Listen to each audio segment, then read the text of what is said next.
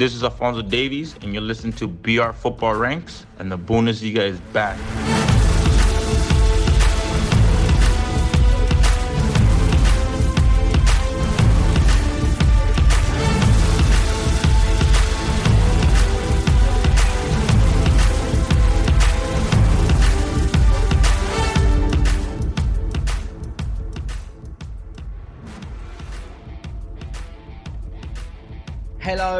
Welcome to BR Football Ranks, your favourite football podcast. My name is Jack Collins and I will be your host today. And joining me, as ever, two pillars of the rank squad, Mr. Sam Tighe. Hello, mate. How are you? Not too bad, thank you. And Mr. Dean Jones. Hello, mate.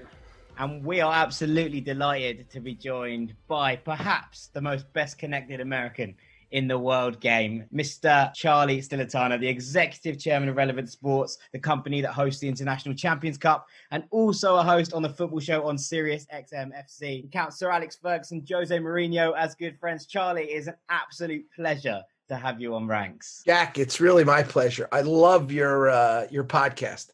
I listen to it quite often, and uh, I don't get to see your pretty faces, but now this is great.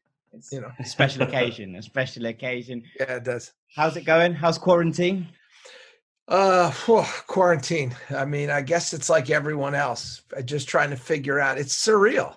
You know, it really is. I, you know, I remember 9/11 uh, really well, and uh, but that lasted a pretty short time. This is surreal. Every day you go out, and every day it's a bit of the same exact situation we've been having and every day is a little different you know especially in our soccer world because our football world because you always hear the rumors are starting what league is starting when's it starting what are they going to do and so every day when we report on on our show on the football show it's you know, sort of the same and sort of new every day. It must be quite refreshing. It's obviously refreshing for us on the pod, but also for you to be able to have actual live football to talk about again. Yeah, it is. It, really. It's. I'm. I'm really looking forward to it. I didn't think. You know, it's really kind of funny because we're so oversaturated now, right? And we're 12 months a year. Our show, you know, 365, whatever it is, and eh, like you guys are are used to this. And without football, you know, even when there's an international break, it seems like wow, this is a really long time. What are we going to talk about by Friday, right? And uh, now we're talking months and months, and it's it's still where when. So yeah, no, it's very interesting. Basically, just been like a one long international break. Kind of thought of it like that, but that is kind of how it feels. Yeah, and that's like if, if your nation's not playing that yeah. week, that's really what it's like, you know. It is. I know Dean's been listening to your podcast, and he's uh, he's been telling me about it all day. So I'm gonna let him get into into the meat and bones of that. Yeah, I mean, I'll let Charlie introduce it properly, but he's these guys obviously have got their fingers in all sorts of pies in the football world, and they, now they're into the world of football podcasts, which means we need to watch our backs a little bit because they've already had better guests than we could ever dream of. Um, but the first one that, that I listened to, Charlie, was your interview with Gareth Bale, which which was podcast number one, and it was um, Gareth Bale's not somebody you hear from very often, and obviously I'm based in London and dealt with Bale quite a bit when he was at Tottenham. Um, haven't actually interviewed him since he left for Madrid.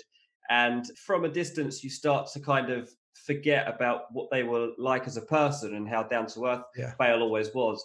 And you kind of get carried away with the headlines of people being greedy or wanting this and wanting that. And I think it was really refreshing on your pod to hear that Bale still is very down to earth and he just loves football and his family. And that really came across. So I, I just wondered if you want to give a bit of an insight first into your podcast and, and, secondly into how Bale came across to you. Yeah, well, the podcast is called The Hat Trick because there's three knuckleheads on it. Me, uh, Rocky Ray Hudson, who many people know, he left uh, your your shores a long time ago mm-hmm. to play for. He played for Newcastle and then he went to play for the uh, Fort Lauderdale Strikers and never left. Uh, and then Neil Barnett, another guy from your shores in uh, uh, Chelsea TV. Uh, I'll call it uh, fame or infamy. I don't know, but we do the football show quite a bit together, different combinations. And uh, you know, I just had an idea. I said, you know, everyone's doing a podcast. It's like a it's like a talk show right now. You know, everyone's doing a podcast, and we're you know we've been around so long you get to know so many personalities and you take it for granted right you really do and i think what you hit on dean is really the the important part we wanted a podcast And the way I've sort of presented it to people, including Gareth Bale, was we just want to hear about you. We want to hear about the human being. Of course, football's part of it. You're a professional, right? And uh, but over the years, I got to know Gareth, and he's very friendly with our uh, with the guys in our staff. There's certain guys that are friendly, and then it's it's odd, you know, and you never know which one's going to be the guy that goes out of his way. We just had John Terry the other day, and he you know, this guy is one of these guys that would come up to us and say, you know, I just want to, Charlie, I want to thank you. Your guys did a great job. And, and, you know, it sounds like such a little silly thing, but it means a lot. And Gareth is one of these guys. Like he'd call up some of our colleagues, Nick Cantoni, and say, you know, I'm going to come with the family. Can you help me find a place for my wife? And suddenly Nick will get a case of wine at his house. You know, these are things that you, you don't think about you don't think about on a daily basis. And I said, you know, it'd be great for people to get to know these guys, to who they are.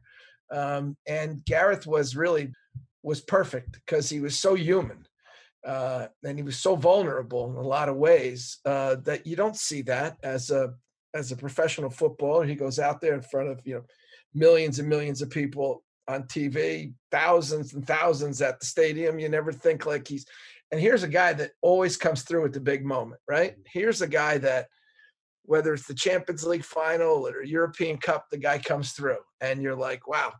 Uh, and so I wanted to, I wanted the world to get to know him a bit, and it, I think it really came out. His humanity came out more than anything. Yeah, I, t- I totally agree with that, and um, I think that you're, you're right. The personalities of these big players does really get lost, and I think that it is really important that now that players can embrace technology themselves and put out content themselves and or latch onto uh, podcasts or shows that they actually trust, they need to really go for it because it is important that, that fans make these connections with players and realize that they are they are real and that they can still make bonds with players. It feels in a way more disconnected than ever because of the, the money that, that players make compared to your average football fan. Yeah. But really they're just doing something that they happen to be really good at. Like we'd all be doing it if if we could and we just can't.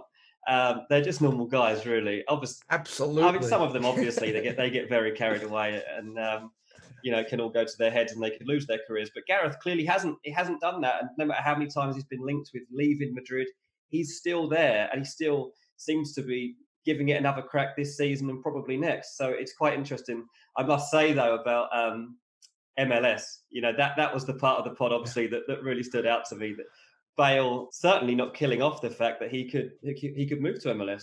You see that, and, and I think it's the it's something we've capitalized over the years, and especially in the International Champions Cup, that you have, you know, they come here, uh, the managers feel comfortable, the players feel comfortable, um, and, and that translates. And a lot of them really look forward to the time when I won't say they retire, but that the league is very hard. They know that. But I think what's different is the pressure. It's that mental pressure day to day that you have to deal with if you're in the Premier League and you're in Serie A. You can't leave your house if you've lost. You know, I mean, God forbid you lose a derby.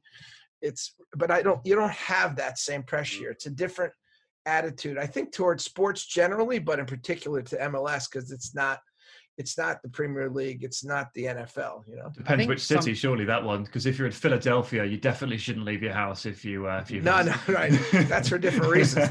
you know, that's a different reason. But I think something the, we uh... noticed last year when we were over, you know, for the ICC and and around it was the kind of the way that the players relaxed into it, and I, I guess that's part of the yeah. culture. And I thought it was interesting about what you say about about the media and how that access that you got to you know people like Gareth, but you know the other people as well that have been on the hat trick that you you know, get a little bit more in American sport that people have that kind of access to dressing room. You know, especially across the things that whereas the media in the UK and in Europe have kind of alienated their own ties in, in many ways with with footballers because of the way that the news cycle works. And it's quite refreshing as you know, when we were over there, we are getting interviews and, and people like Bastian Schweinsteiger said exactly what you just said. He was, you know, he said it's so good. I'm in Chicago. I can walk around.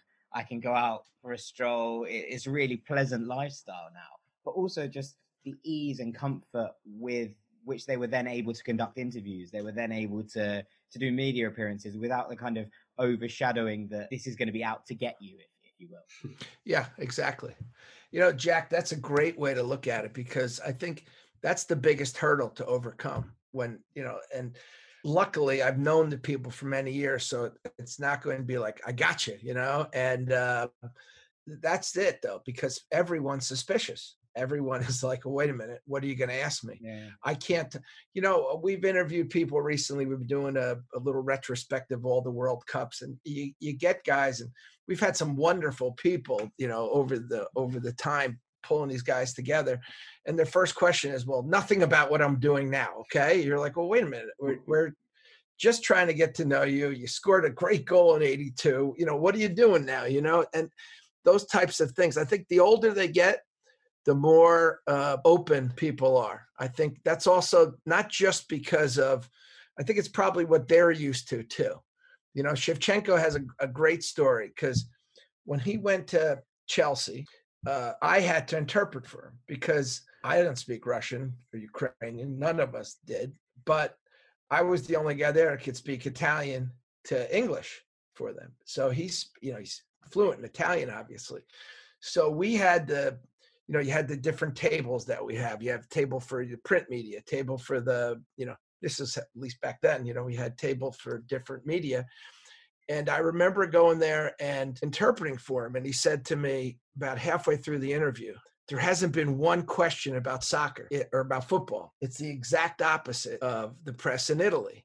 So the press in Italy, he would tell me, would just I can't believe how you, you know, this movement, you made this, you know, you know, you blew this goal or you did this or you did that. And why were you, you know, how's the training been? And all the English press was, how are your kids? How's your wife? Is she, you know, where are you going to live? And when you live there, how you gonna, you know, how you gonna, you know, what do you think about Roman Abramovich? What do you think about Jose Mourinho as the manager? You know, so it was all about the, I think the stuff on the fringes of the game, if you will. And he looked really like I'm uncomfortable, you know. And there was a number of questions that about his family that he said I'm not going to answer. And, and, honestly, I think that most of these questions were really innocent. They were really innocent. Like, where are you going to live? You know. Yeah. And he's like, why? Why do you want to know where I'm going to live? And uh, so, you know, people take the press differently. Charlie, you've been, as you say, you know, in this game, and you you've seen it develop you know over the last year, couple of years into into what it is now and the beginnings of MLS and how that's come through. But I think what we wanted to, to get into in this podcast is the kind of way that or, you know companies you work with, companies you work for are, are driving the game forward, and just having a look at some of the things that we think might happen, might get involved in in the next couple of years. So Sam, I'm going to throw it to you first and uh, see what you you think in terms of innovation and and pushing the game forward. Yeah, I mean, let's start with one that well, it nearly happened uh, back in December. We're talking about uh, an official La Liga game, you know, taking place in America. It was a Villarreal game, wasn't it? Yeah. Uh, well, first, the first one we tried two of them. The first one was um, Barcelona, Girona, then Atletico Villarreal, and they were the two that we tried to do. Yeah. So Barca initially just said nah. Well, Barca originally said yes. Right. In Girona, most of the members of Girona were members of Barcelona. So we said we could set up a situation where they could actually, there's whatever, 96,000 seats at the Camp Nou. So we can get them a ticket to that game at the Camp Nou. And then our owner, Stephen Ross, I thought was brilliant in that he created a whole system where people could come over, fans could come over for cost. We'd pay for their ticket and stuff. So it was really, it was meant to be something that would open the game up to fans over here without denying fans over there their opportunity. Um, and then the second go round was Atletico Madrid Villarreal, which we tried. And the same idea that we were going to provide, you know, so someone would lose a home game, but then we provide tickets for their fans to go to, you know, to the away match, if you will. Um, so for free. Why, why did this and fall so, apart then? Why, why did it not happen? Because at a certain point, like in well, October, like it was going to happen. Yeah, well, we have this wonderful joint venture with La Liga, and they were really the ones that were pushing it. Um, we were very glad to be the, you know, the the folks behind it, if you will, uh, and, and, really, it's uh, it fell apart because of uh, tradition more than anything. Uh, and I'd say the power base in this world where football lies. It lies with FIFA and with the federations. And look, there's a battle all the time between the leagues and their FAs, if you will. And in Spain, in particular, there's a real battle, one that's not a not a secret. It's you know, it's the president of the federation, uh, doesn't get along with the president of the league, uh, and they're always vying for who's has authority for what. Uh, and in this case here, really from all the way from FIFA to uh, you know down to the federation, there were concerns that this isn't something. This was against tradition. You know, and I've had this conversation with a number of people uh, from FIFA quietly, and you, when you put it to them, when you say, "What do you, what problem do you have with it?" and they'll say basically, "It's against the authorities." I'm like, okay, but like, what's the problem with it? And it really comes down to there's a couple issues. One of which is, um, which is the one that Real Madrid really pushed, saying that it's it's not fair because uh, really a team like Barcelona or Atletico Madrid would have essentially two home games against that team because they're they're more popular. So let's use Barcelona Girona if they came over here and it was Girona's home game, it would still be Barcelona's home game because people would come to see Messi and mm-hmm. and Suarez, et cetera, right? And so that was the sort of that was an argument. Another argument was, well, this it, it's a competition and everything must be equal, and they has to play in the same stadium. I'd say, wait a minute, Spurs opened up halfway through the season. So, you know, or, you know, when you're playing one day, it's pouring rain, and the next day, the people playing are it, it's sunshine. So it's never the same exact conditions, you know? And so that argument sort of fell apart. And then my argument, the one that we've really pushed is I'm an AC Milan fan. So why is it that I shouldn't enjoy my team? The best, the best example is uh, Aurelio De Laurentiis from Napoli, the owner of Napoli he says i have fans all over the world. My family went to australia argentina you know united states when they emigrated from italy. And they're fans still right? So why why are they denied an opportunity to see their team play? Because someone's born next door to the stadium they're allowed to they're allowed to go but we can't all the arguments against it was really came down to you know FIFA saying in the end it's it's uh, you know this is the way it's always been and this is tradition and we don't want to change it and the, the Spanish Federation in particular was adamant that they did not want a game even though it was from La Liga to be played in the United States and that's really why it, it fell apart. So do you think it's dead now Charlie what what will happen next? I, I don't know. I mean, there's a there's a legal battle going on in Spain, and again, we're we're the happy participants, if you will. Yeah, yeah. We're we're the happy organizers. We love the idea. Uh, I mean, it go, it comes down to think about all the years. I love to say I've been pushing his boulder up a hill in America, right? And every once in a while the boulder falls down on me and someone else comes and hopefully we can keep pushing it. But eh, you know it's like the argument people would say when we started bringing games here uh, go back to when i ran champions world when i started champions world and then we did at, at creative artists agency we had the we had the champions world series then we had the the world football challenge and now we've been you know, really pushing hard with the ICC. And people would say things like, especially the league would be against it, MLS. I'd say, well, no, that's not good. There's finite number of dollars in this market. And if people go to see Chelsea play uh, Man United, then they're not going to come and see. Uh, it's nonsense. I mean, the league has exponentially grown, partly, not, not taking credit for this, but partly because, you know, these big stars came over here and played in front of the fans. And, and, by the way, I'll give you another example. Every city we go into, they've opened up an MLS franchise after. And now it's gotten to the point where cities have been bugging us since since we started the ICC eight years ago. Come, can you please come to our town because we want to bring an MLS team here and we want to show the the mayor wants to show the the MLS board that he can, you know, fill the stadium and that so the thought that it hurts soccer, local soccer in some way is is truly, truly in my mind misguided. I, th- you know? I think that like so the overall arching theme of this podcast, obviously the way that the game is going to evolve over the next decade and how the game might look in 10 years time. And I think if you look back to 10 years ago and you were to sit down and have this conversation and say, well, in 10 years from now, there will be goal line technology, there will be VAR, players will be wearing GPS vests underneath their shirts tracking everything that they do. Um, you'd have had similar conversations to this where people were like, no, no, I'm totally against that. We're not going down that route. I'm a traditionalist. And eventually, somebody makes the breakthrough. One league makes the breakthrough, makes the jump. true. And if it's not La Liga, maybe it will be Serie A, maybe it will be Bundesliga, but somebody, I think, in the next 10 years will go for it. And I think that will then open the door for other clubs to be more comfortable with it, other leagues to be more comfortable with it.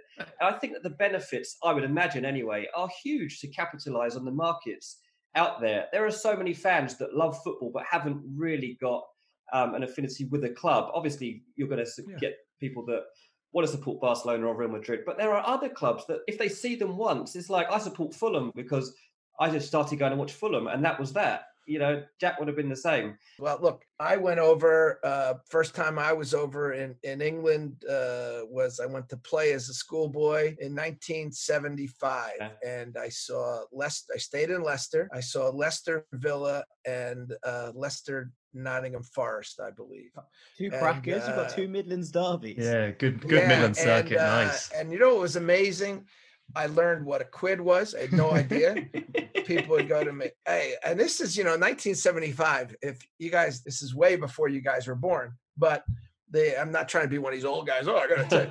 But it was frightening, you know, because it was the first time that I saw, you know, no Villa fans allowed in the pub, Oh yeah, right? And Mm. this was the really hooliganism was was Right. just really rife at that time. And so, you know, I also saw a game where the same guy scored uh, four goals in a two-two draw. You can look it up. Uh, this is a famous stat. yeah, it's a famous stat. And I, we know the guy, but I keep forgetting it every time I'm here. It's a Villa guy. I'm pretty, pretty sure it's a Villa guy. But anyway, it's easy to look up who scored four goals in a 2 2 draw in England. I've, but, I've also uh, there's also been a game where Villa have uh, Villa have scored all five goals in a three-two loss. Yeah, that's, that's really sad. That's sad. But it wasn't the same guy, though. no, no, it's more of a team effort, but they but they lost it. That's im- yeah, an impressive team effort. No, but say. look, it's football's changed, but there's still a lot of the same Yeah. names. I mean, when I did the go back to Champions World Series, and the first we had in 2003, we did the Italian Super Cup here, and we, it was this it was the replay of uh, the Champions League final in uh, Old Trafford. Juventus it was Milan. Juventus against Mm, Milan mm. we had uh, Manchester United opened up uh, the stadium in Philadelphia the same weekend, uh, the same day, in fact, uh, against Ronaldinho. The first game for Ronaldinho played with uh, Barcelona. Uh, that same weekend, we had Juventus play uh, Manchester United, and on a three-day period from Thursday through Sunday, whatever, uh, three four days we had between Philadelphia and New Jersey, less than 100 miles apart. We had 250,000 people to see three games, uh, and you know, and the only difference between 2003 and now is that the biggest teams in the world were Manchester United, Milan, and Juventus, and now the biggest teams in the world are probably you know uh, Real Madrid, Barcelona, and Manchester United, right? So, but still the the teams are still there there's still the villas exist still the you know the the fulhams exist and it's it's they may be in different stages of their you know ebbs and flows if you will but in the end it's it's still the game but and the big difference between now and then it's it's become so much more international and this podcasts TV, that's what's changed dramatically. When I was a kid, you couldn't even see games over here. We would get half a game from Italy. That's all you could see. First or second God knows why it was half a game. They give you just the second half. Um, and we would watch the games. And they also had a product called Soccer Made in Germany with a guy named Toby Charles, who was an Englishman who would do the recap of the game. They would do the whole game in like, I want to say a half an hour. It could be an hour. I can't remember. But, uh, you know, they shorten it. So the ball would go out of bounds and then pick up Be down 10 the minutes road. on, bit, you know? yeah. And, uh, be 2 0. you know, you couldn't, or you could, here's how you followed games. You followed games by, in the newspaper, it would be Aston Villa 2, Yeah. Leicester 3. You know, that would be how you'd follow the game. You'd have no idea what was going on. And we'd get a half a game from Serie A. Uh, and I remember seeing Maldini's uh, debut in '86. Half of My it. father said, "Watch this, watch this kid who's coming in," and I still talk to him about it today. He came in the second Oh, half really? against Udinese, and I saw him. So how cool is that? That is cool. Thank God it was the second half. Yeah, exactly. Yeah, exactly. You've been I gutted. if it don't know why it's the second. that's half. I don't know why anything. Well, to be fair, you, I think you'd it's only they can only afford an hour of TV time or something, you know. Um, Charlie, there's something that you know kind of came up there, but I suppose is is is more kind of maybe flexible. Is the idea of the Champions League or the Europa League mm. moving yeah. out of Europe? And you know, you spoke about the, it being the replay of that final in in 2003 and and all of those things. But is, do you think that's more on, I should I say, than than a, a league because less yeah, I think so. fixed boundaries to it? Yeah, I mean, I think that that's an easier one for people to get their arms around because uh, two reasons. One of which is even Europe has gotten bigger, you know, in a sense that you're playing Champions League games, God knows where you know and and when they had the champions league final in ukraine everyone was like well we could go to new york in the same amount of time and the difference is new york we actually have a lot more hotels than I have in kiev uh, and you don't worry about passports and stuff like this and so it just in, in simple terms it's real easy to do you know uh, you know logistically and in fact, it's probably much easier to go to New York or to Washington or to Boston than it is to go to Belarus or to go to you know Macedonia uh, to to have a game. That's just the reality. I went to see the Europa Cup final this year in Baku. Uh, Chelsea in Baku. Chelsea uh, uh, Arsenal. Took me two months to get there. You know, I mean, I, am still not back. I, I got to America. yeah, I got to I got from America to London without a problem, and then I had to go to some airport, and I was the guest in this case of Arsenal, and went out to some airport out there. I can't remember where outside of London. Took me about almost two hours to get there. I got there, and then it took me six hours to get to Baku. Then, it, you know, it's, uh, honestly, I felt like by the time I got there, I wanted to turn around. I was exhausted, mm-hmm. you know. Uh, and so, how would it have been? I, sometimes with a good wind, I get to London in four and a half hours from New York. You know, so it doesn't make a lot of sense to say it, it's logistically impossible. I guess it's it's um, separate already, right? It's it's appropriately yeah. distanced from you already. It's it's exactly. rare that you if even if your team qualifies for a Champions League final, which for most people just doesn't happen. It's pretty rare that then the final will be in the country you're in anyway. So you've got to go. Yeah, exactly. And and look, it's uh this is something that the head of UEFA has said already, right? Uh, you know, FIFA bases World Cup completely on that. They're not all in Switzerland, right? so, you know, it's it's something that's uh, I think that will come much sooner than uh, uh, than we than we think. Yeah, I, th- I, mean, I think a lot of fans, they'll obviously be traditionalists, like with all of these points that we bring up, that, that won't want to go and play a European competition in, in America. But um, you know, the idea of eighty-two thousand people at MetLife or like a hundred odd thousand at Michigan or something, I, I think is is something that fans will, will jump behind. And especially as you'd have one, a good chance of getting tickets, and, and two, flights are actually reasonably cheap to these places because there are so many flights compared to some of the other places you play Champions League finals. But um, I think well, e- even a regular season game, Dean. I want to say that we haven't given up on that. Okay, you know, and we and we're we're going to we're going to continue this quest, if you mm. will. I mean, it's something that we don't think it's we think it helps the game. We think it helps grow the game. Steve ross our owner is all about that. Danny Sillman our ceo these guys are, are you know we're trying to grow the game. We have a women's tournament a girls tournament a boys tournament you know and these are not money makers as you can imagine. Yeah. and uh, this is same part of that. You know this la liga expansion we have we've done so many great things with La Liga, and why not bring a game? It just makes perfect sense, you know. So we're going to continue to try, but to your point, I mean, I think it'll be much. Uh, I could see having a Champions League game here or a Champions League. I could see having games here. Never mind uh, a final, but a final should be pretty easy to pull off. You think wow. you you know, you're going to have a hundred thousand nutty Liverpool fans taking over Ann Arbor to bring him to bring him to the big house. I tell you this, I, I, tell you this, just to give you a sense. When we start, we did the first game, and I have to give Steve Ross credit for this because uh, he's a mad genius. Obviously, when it comes to this, he goes, "Oh no, trust me, my alma mater, Michigan's gonna." We're like, if you've ever seen Michigan, it's uh, Ann Arbor. It's a tiny little town. I went. I went there last year to interview ter Stegen, and it was um. There you go. It was mad. There you go and uh, you know, and he says, "No, trust me." And we sold Man United, Real Madrid, and in the first four or five hours, we sold ninety nine thousand tickets, and we had to stop selling them because I swear to God, we could have sold 200,000 tickets for that game. Jesus. In eight hours. Yeah. Yeah, It's and, quicker and than you it could was get to nuts Baku. because we didn't. We exactly, and we had to stop because we wanted regular fans to get them, not just alumnus of the alumni of the university.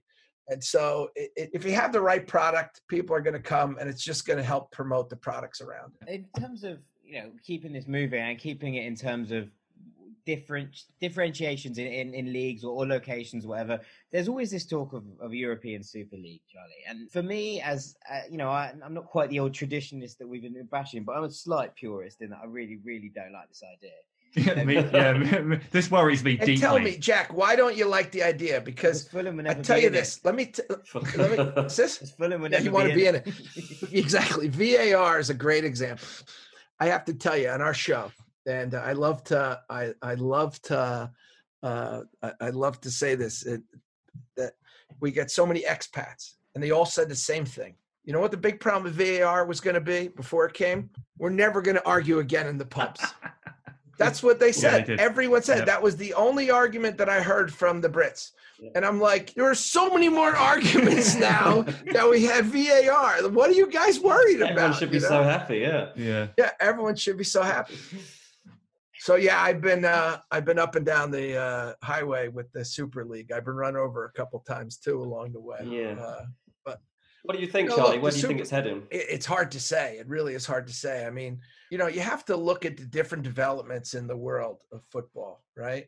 Um, you know, it's it's funny. You look at things, and I'm not trying to be, you know, overly philosophical here, but you know, FIFA, for example, has in their regulations and statutes you have to have relegation and promotion. But now they've decided you don't have to have it in America.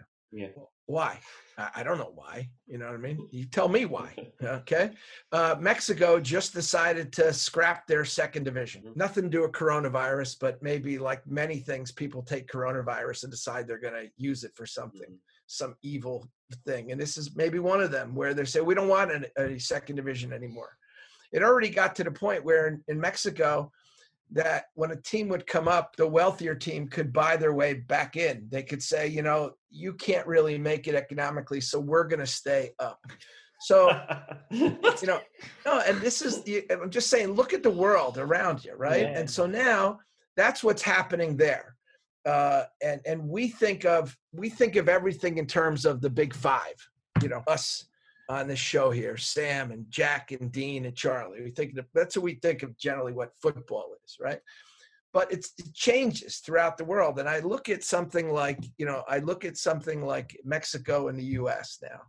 You know, now you have two huge countries between them, 500 something million people. Throw Canada in too. What the hell? Because they have two professional leagues now. Okay, they don't have relegation or promotion, but they have two professional leagues now. One plays in MLS, one doesn't. Now you're going to have a continent, really, an entire continent with 600 million people soon between the, the three countries. And if someone came along and said, by the way, it's not going to be me. I deal with European football. Someone came along and said, we're going to start a league here. What are they going to say? Oh, no, you can't do that because you can't have teams that play in. You already have it. You have Canada, Canadians playing in America. Yeah. So that rules out the window. So it seems like you want to enforce rules that are, I don't know, convenient or traditional or whatever it is. So it's traditional in the U.S. not to have relegation and promotion. You, is that um, what that is? Do, do you think that that's a good thing? I, I, I'm intrigued as to your personal opinion eh, on it. Well, I mean, I think it's what you decide is good and bad, right? Because I will tell you, I- got myself in trouble in this one time answering the same question, Jack. So I, I don't think you're doing this on purpose, by the way. But uh, I answered it on my show, actually. I think that, you know, if you ask any NFL owner, the NFL is a fascinating study to me, okay, because it is the most communist league with all capitalists owners. It's a league that can only be owned by a majority owner. One can own it. Can't be a corporation, can't be a fund, can't be anything. So when they sit around the table with, I think it's 32 owners, but I'm sure somebody will correct me Yeah, 32. they sit around and it's 32 people. That's it. And and by the way, it's 32 older white gentlemen with a lot of money. Okay. Um, and occasion there's a widow that becomes the president along the way, but that really this is really where we are. right now. I mean, that's just the reality. They have some of the biggest businesses on the planet. They are the most capitalistic Democrat with a small d. You know, they want to, they believe in freedom of the markets and everything. And, and, but when it comes to building a league, they decide we are going to put in what's ever best for the league. So by the time we open the doors every Monday morning of the first day of the season, we all make money. Every single team makes money.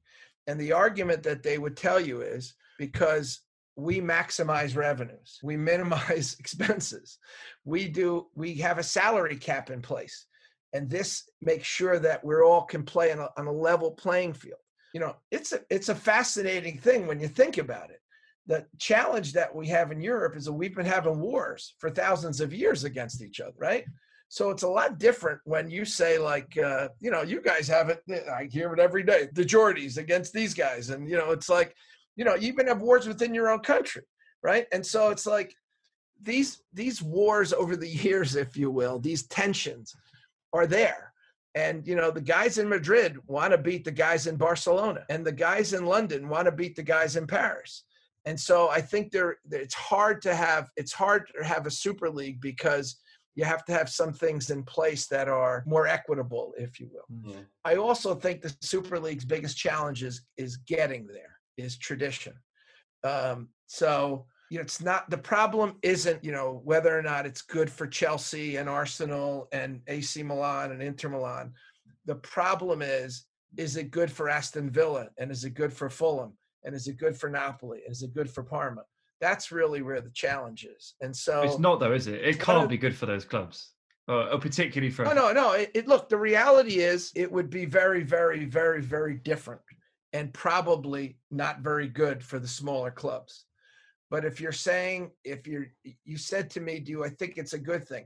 No, I think it'd be an attractive thing. What I don't understand is the argument that, um, you know, these guys play each other every week. No one wants to see that. That's nonsense because that's all you want to see anyway in England. You want to see Chelsea play Arsenal every year because the reality is it's only a few years that Stokes in it, then someone else is in it. Mm. Then it's it's Portsmouth or it's Fulham. Forgive me, fellas, or it's Villa. You know, and but the reality is, the end of the day, the big games are still the big games. So if you had a league, a super league, I don't know if it'd be better or worse, but it would be like the NFL. Yeah. It would be a, a money machine that would attract global attention and global sponsors. Mm. Now, Sam, to your point, would Villa still be important? Probably not nearly as important as it is now in your life, you know? But the reality is, I'm not sure it's going to be. As I say, arguably not that our important right now. I, I wonder actually though if I can't see league, teams actually like leaving their domestic leagues in the next 10 years. But what I can see is a change of the Champions League and we get a Super Champions League. And it I can see the real elite pushing for a league that is played among I don't know 14 teams maybe and it it takes the place of the Champions League weeks and they do play con- each other continuously and you do have an overall winner. And I've seen this this idea mooted before and I, I think maybe even discussions have happened about the idea of a super champions league.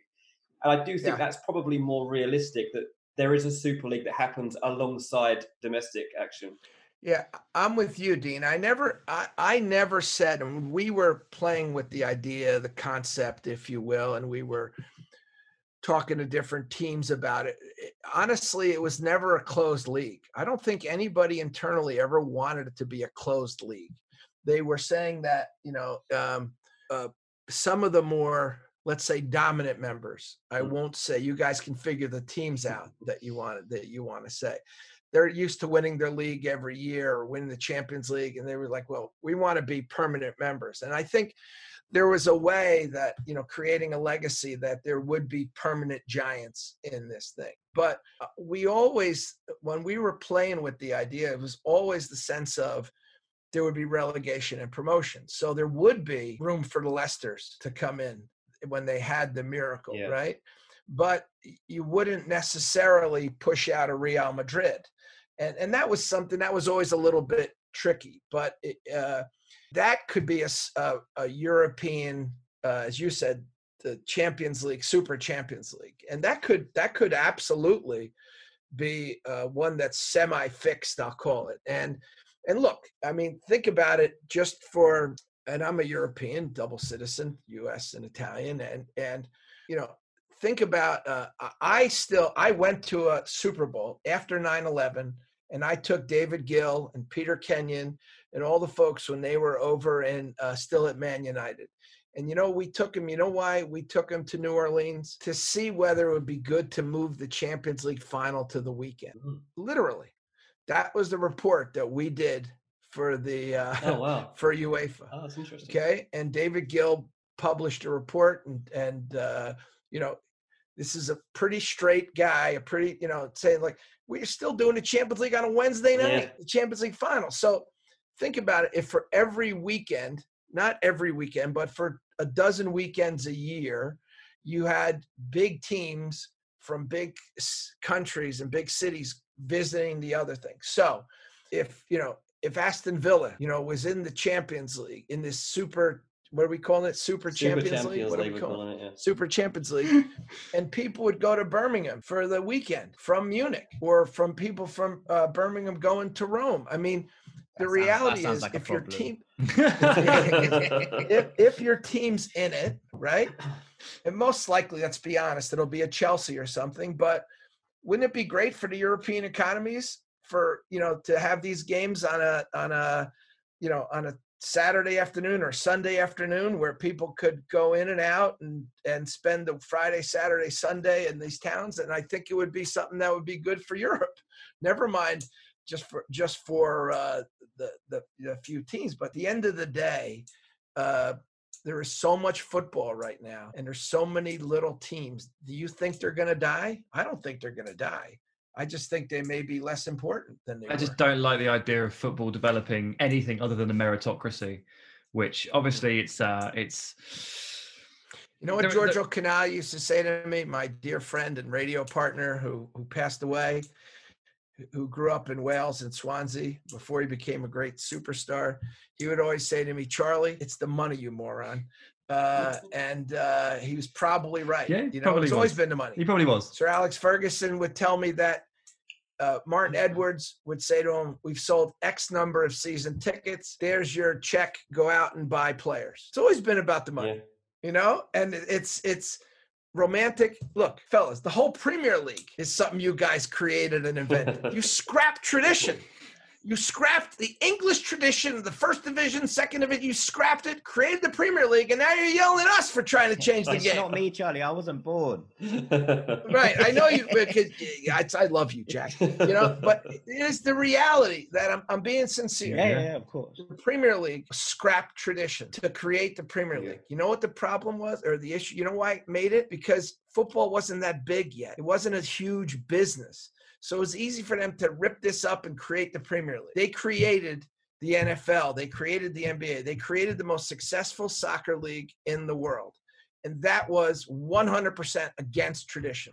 Mm-hmm. They decided here's who's going to be in the first, here's who's going to be in the Premier League, here's who's going to be in the in the in the championship. Okay, this is it, fellas. You're in or you're out. What are you doing? I'm and, in, and you guys did it. It's a different. It's a different scenario to uh, a, a, why a, is it different? A permanent Champions League, though, isn't it? It's it, you know Real Madrid get to just be in the Champions League forever. They could dip and dip. They will be anyway. And make they will be no, anyway, though. okay, no, fine. But, don't but, make it Real Madrid. Make it, Sam, Arsenal. Make it Arsenal. If we make had, Arsenal. If we had, okay, but if you had, right, that's a great example, right? Here's one of the challenges you have with the Super League or any Super Champions League or whatever we're, we're knocking around here as a concept, right?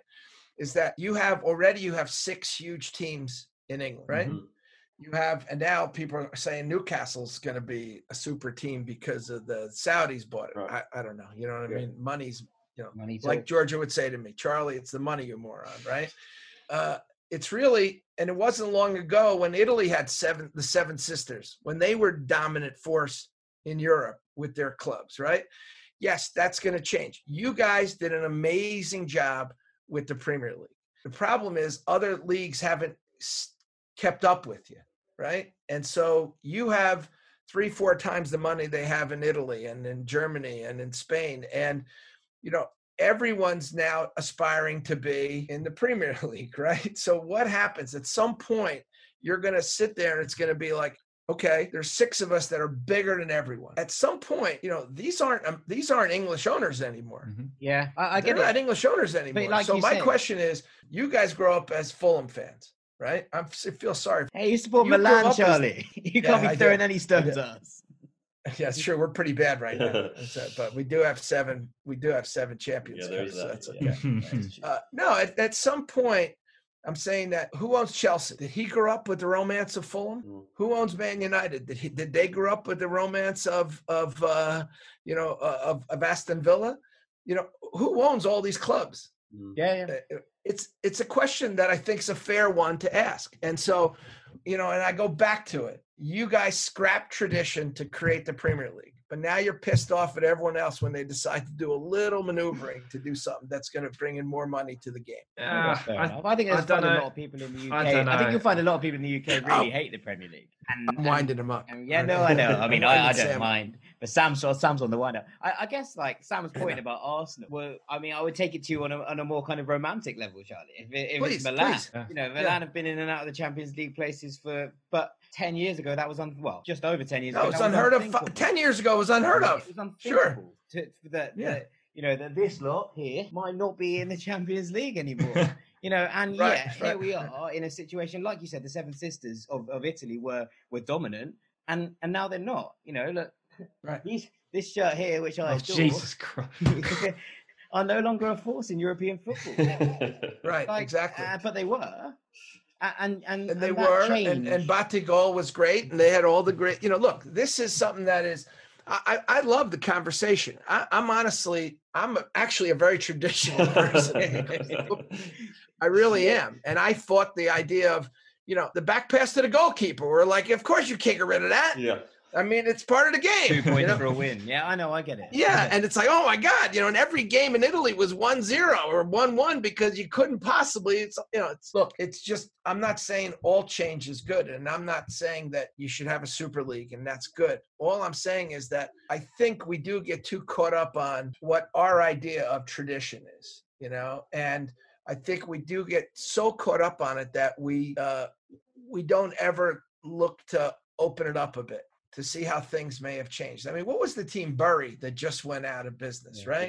Yeah. I mean, I got Ray Hudson crying on the show. It's so sad and Bury, and it's I'm like, really, honestly, you know, Bury to me is Burry Biscuits. They were a company that my dad worked for. You know, it's like it's not.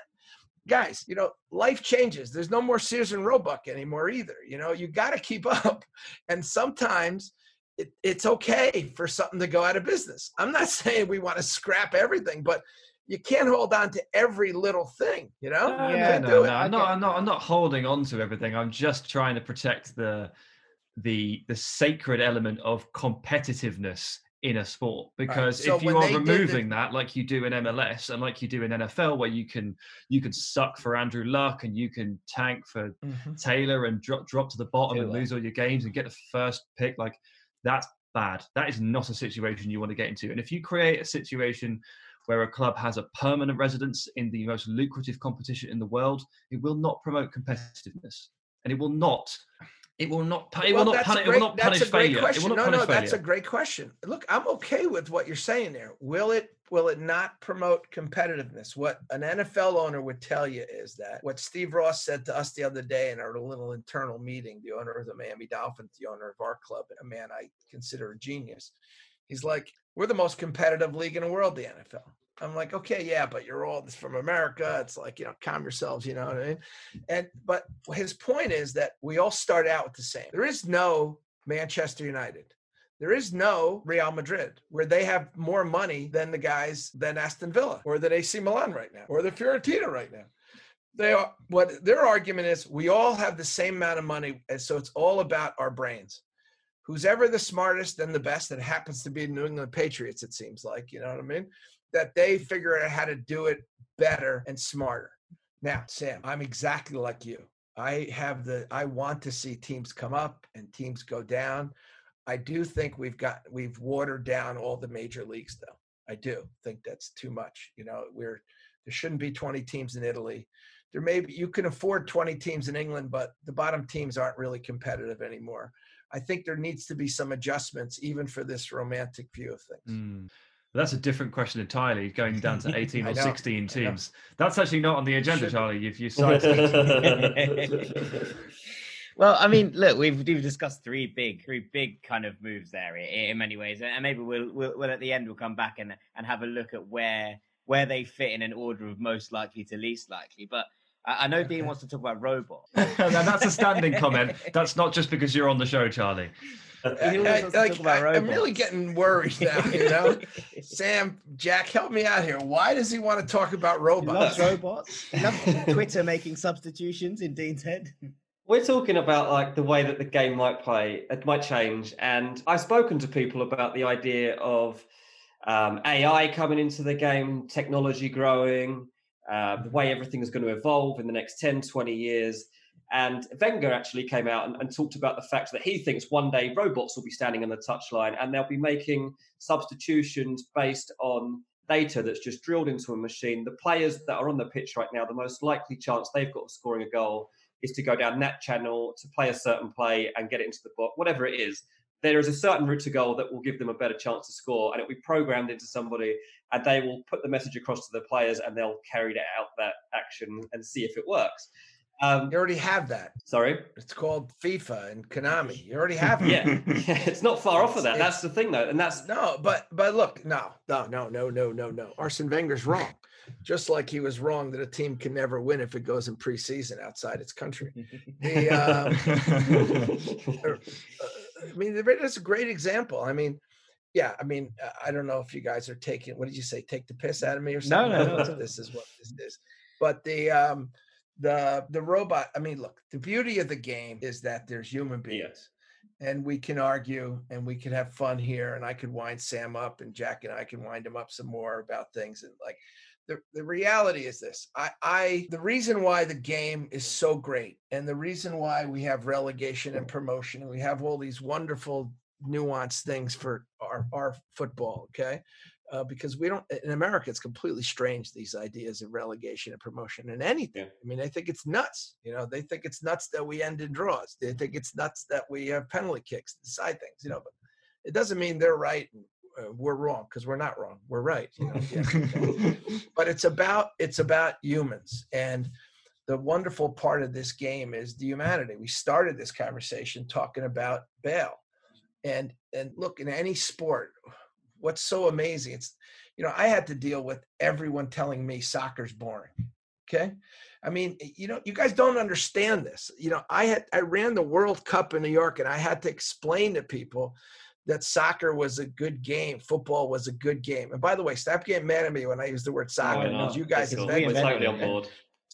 I know it's so ridiculous. Anyway, so at the end of the day, I look at this thing and I'm saying, at some point, I said, forget it. I don't have to apologize anymore for this. But the reality is, it's just like golf. If you've never played golf, you can't tell me that golf's an exciting game to watch on TV or cricket or anything else. So, what makes every game interesting? It's because there's a human being out there doing something that we can't do. Okay. I'm not as good as Gareth Bale. Okay. I'm not as good as Baresi. I don't even pretend to think that. Okay.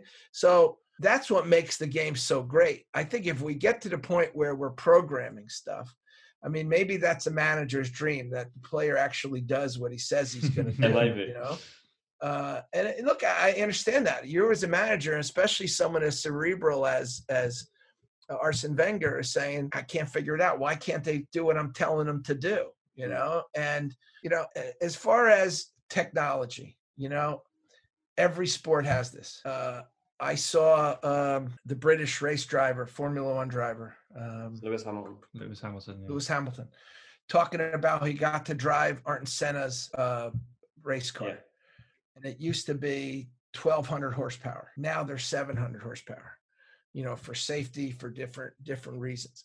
Technology changes all the time. We have VAR. You know, y- you know, would have life been different if if if uh, Lamp, Lampard's goal went in against Germany, right? No. I mean, you know, okay, it's, it's easy to say no, right? It's easy to say no, Oh, but no. if when I sit with Fabio Capello, he tells me, you know, two twos or two twos different than you know than Two one. uh, yeah, two yeah. to it one at halftime. Yeah, you huge, huge moment, And- pivotal. yeah, and so the point is, you know, there are going to be, you know, there's still this human element that I think is the most important part of the game, and I think that that's what makes sports exciting and interesting. Mm. And that's what makes you know us be able to. I'll only talk for myself. A knucklehead like me gets to talk about football. all day. Well, that makes Dean very Um, sad. Very sad indeed. No, I, I no, I am. In, I really, I really think you guys are winding me up. No, You it's really, not. you're No, not I just winding me wanted- up, Dean. I wanted to Dean throw in the always talks robots idea. No, I, just because I'm, I just amazed like how Wenger spoke about it that day. It was like about a year ago now, and I still, I've written a feature on it and everything because I'm just like amazed at like how convinced he was that that would happen. But anyway, I'm going to move on to the last idea here, and it is a more romantic idea, and it's the idea that footballers, in the way that NFL players, I understand, have done this, will sign one-day contracts for their club favorite clubs at the end of their career and then retire the next day. Um, I think it was mentioned to me. I think Xavi was a player that was mentioned to me. Is he should have done it um, at Barcelona after leaving to go to Al Sadd, um, the Qatari team. You know that shouldn't have been his last club. He should have gone back to Barcelona and had a big farewell presentation. They should have done a press conference, run through his best moments, got him on the pitch one last time, and that was it. That was the day his career ended, not out in Qatar. Um, and I do think I've heard it mooted a couple of times now in the last year. And I, Charlie, I, I don't know if you've heard this, but I, I feel like certainly in the next ten years that that someone will do that. Yeah, look, I, uh, you know, it's funny. It's we are talking about this here. It's a natural thing they do. Right. Um, it- it's bizarre. It's really It- nice. I'm a big, It's- big it's a really yeah, it's good really idea. nice. And I tell you why, because you know, look, when when I grew up playing football, our football, soccer, you know, you're if you every day your uniform changed. If you were the right back, you had number two. If you're a left back, you had number three. You know, and um, so you don't you didn't have a lot of numbers. Now we've changed, but in American baseball, you know, they retired numbers, and this is the enormous honor. The other enormous honor is the Hall of Fame in baseball there's still only something like 300 people are in it. I can't think the number. It's not that many. It's like one or two a year get put into it, right? Yeah. And so that was the sport when I was a kid growing up. I mean, in America, you have to think about it. It was boxing, uh, horse racing, and baseball. There was no NBA or NFL yet. You know that didn't happen till the late '60s. NBA didn't happen till the '70s, till Magic was against Bird, right? And so this is a throwback, very traditional, something I love. And I'm a New York Yankee fan, and I can tell you the numbers. Derek Jeter, number two, you know, Babe Ruth, number three, Lou Gehrig, number four, Joe DiMaggio, number five, et cetera. You know, uh, Mickey Mantle, number seven, you know, uh, uh, Yogi Berra, number they eight. all These are all retired? retired So numbers. have you got any, have Sorry? you got any numbers left? that's the that's the point I'm making right now. So what's happened is you you can't do this in soccer right because you i mean and and that's why people go to that club right Yeah. and they sign they what they do is they'll sign the contract for a day and they'll actually retire his number then Yeah. and that's a really special moment now the yankees are an unusual team you know in that they've you know they've had this sort of legendary cast of of not just I mean they're they're no different than a Barcelona or Man United. You could go to Liverpool now. You, you know we're going to interview Dalglish this week. I mean you know I mean you could go through the ages with so many wonderful Liverpool players or Man United players, Villa players. Fulham, I'm not sure, but I guess you could. Oh, we had jo- we had one or two, I think. You could say. I mean, did, didn't didn't. Milan didn't Milan retire Maldini's shirt at least at least for a period? Maldini and Baresi. His shirts, Uh, um, it's different, isn't it? His shirts is only allowed to be used if Daniel Maldini takes it. exactly exactly you know it's funny but it's i'm i'm a really romantic in that but i think the re- the reason is and, and i may be wrong but I, I think i'm right and the reason is because they retire the number you know Right. and american numbers are you know zero to 100 now we see players doing this all the time as they're copying sort of that part of the american uh, game Yeah. But that's a wonderful thing and you know um, I think it would only be for the very, very best, like Xavi, for example. Like it would have to be of Yeah. that ilk, you know. Like mean, and it's so silly that yeah, or Iniesta, like it's so But sad. you know, but there's a great thing. in the- They had five or six guys in that team were the best player in the world in their position, right? So what are you going to give each? You go through the list of guys that they had. You know, Yeah. like Puyol first. Okay, then we got the next guy, and then you got you know. Xavi, I don't think you then have to retire. Iniesta. You don't have to carry on that tradition of retiring the Is number. it? I think it's just No. more of the, the farewell. I think. No, but I'm saying that's why they. That's why they uh, do it. That's why a lot Yeah, of them yeah, do yeah, it. sure, why yeah. they retire at that Yeah. thing. It's not like the only, and if they get into the Hall of Fame, as I was mentioning to Yeah. you, then they go in with that jersey they wore last. Right. Ah, Right. got yeah. So that's why they do it. Right. Um, so it's it's it's all sorts of Yeah. you know. Re- but the other thing they do, which I find fascinating, which I've never seen in football, and I could be wrong here, is they'll do a farewell tour. So Kobe Bryant, you knew Yeah, when that's he was, right, you know, yeah. rest his soul. You know, I went to see one of his games. I, you know, I happened to go. Someone asked me to go to the game. I went to the game, and there was Kobe Bryant playing for the Lakers, and everyone was there to see him Yeah. Yeah, yeah. just say goodbye basically uh sadly now it's but Yeah. but every a lot of players big players do that and i'm surprised that hasn't happened like you know a, a john terry for chelsea Exactly. or you know when he's ending you know why wouldn't you say no but you know one of the challenges we have is that everyone feels that they are um, they can give a little more right what's the hardest thing in sport to give it up Yeah. Yeah, yeah. and very few players give it up when they probably should Yeah. and look at you know uh, when you guys were saying this uh i was thinking of de rossi Yeah. Ah, yeah. here's yeah. a guy that you know ended up and totti too you know you just at some point you gotta let it go you know uh but and De Rossi like spent, you know, why did why did he do that? And the other two that I had were Sad, Lam- it's sad. Lampard and Gerrard should have retired as Chelsea and Liverpool players, right. and they could do it with a one year with a one day contract. Talking of they could and i agree with you and they should be that way but you know it's a, it's a nice gesture and i think it's a matter of time I don't I don't say that much nice about Sevilla. Um, but I will here because Sevilla have a, a really nice thing they did because obviously there's there's retiring shirt numbers and all that. But when Antonio Puerta died, um, Yeah. they they were originally going to retire the number 16 shirt for him. But instead Mm-hmm. of doing that, they now have a thing where the uh, 16 shirt can only be worn by a homegrown player that's come through the academy in Mm, his nice. honor, which I think is a really like nice gesture and allows the kind of tradition to be carried on. So when Jesus Navas went back there, who was obviously friends with Puerta and, and part of that Seville kind of all conquering side, he took Yeah. the 16 jersey as kind of a show of like, this is my respect. And and then they kind of uh, took that on to be like, well, when the next kind of young player comes Yeah. through the academy, that, that they will take that shirt.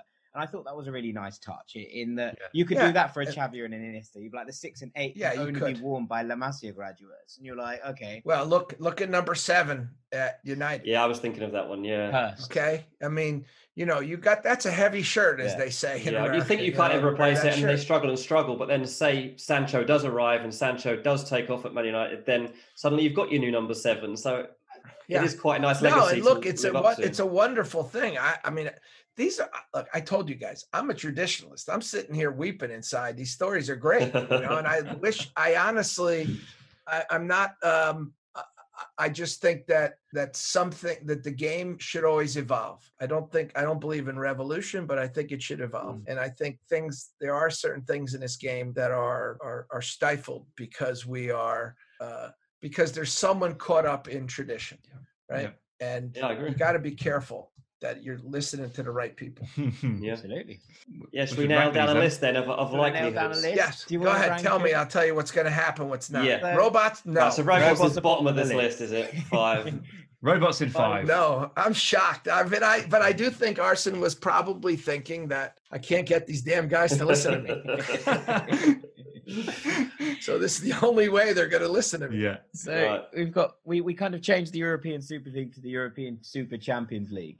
Well, that was Dean's idea, and uh, I, I think I do think it's a matter of time um, that there are more weekend games, and I know that that is, um, you know, like if if you look at just in a practical sense, the Premier League sells their TV at 38 weekends, and that's why you guys are able to get the numbers that you get. The teams get, not you guys. Yeah. I mean, you're Yeah, not yeah. rich owners. that that Not yet, aware. Charlie. We own, we own Ranks FC. We're uh, yeah, ex- exactly. So I think that I do think that there will be sooner rather than later weekend games. And I'm not saying I think there's got to be a compromise because you can't eliminate all the you can't have all weekends for for European competition.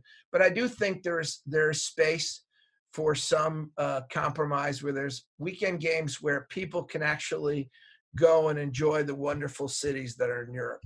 Uh, and I think that would be really nice. that's a champ, Super Champions League game on a weekend. Yeah, I just think even a Champions Even a League Champions game. League game. Okay. Yeah, I, like, I do like that idea. I I think that I think that when you start getting the knockout stage, I think there should be some accommodation made. And that doesn't mean you can still have 10 other games in the league Yeah. that or eight other games in the in the league that on a weekend, Yeah. right? Maybe there's two games that are during the week because they're both competing in the in the Champions League. Yeah. I do think that there's a place for that, and I think that would be good for European football. Okay. That isn't too much, is it, No. fellas? Do you think seems the, uh, a cha- A Champions League final on US shores or outside of Europe is that the most likely thing you think we've talked about today? No, I think the most likely thing is a is a game, a foreign game. Uh, well, I think it's equal. A foreign game coming to the U.S. shores or to China, um, and I do think it's right around the corner that there will be a, a Europa Cup final, a Champions League final, something that is a neutral based uh, venue that absolutely will go very soon. But uh, I I wouldn't be surprised if uh, there's a regular season game that's also played.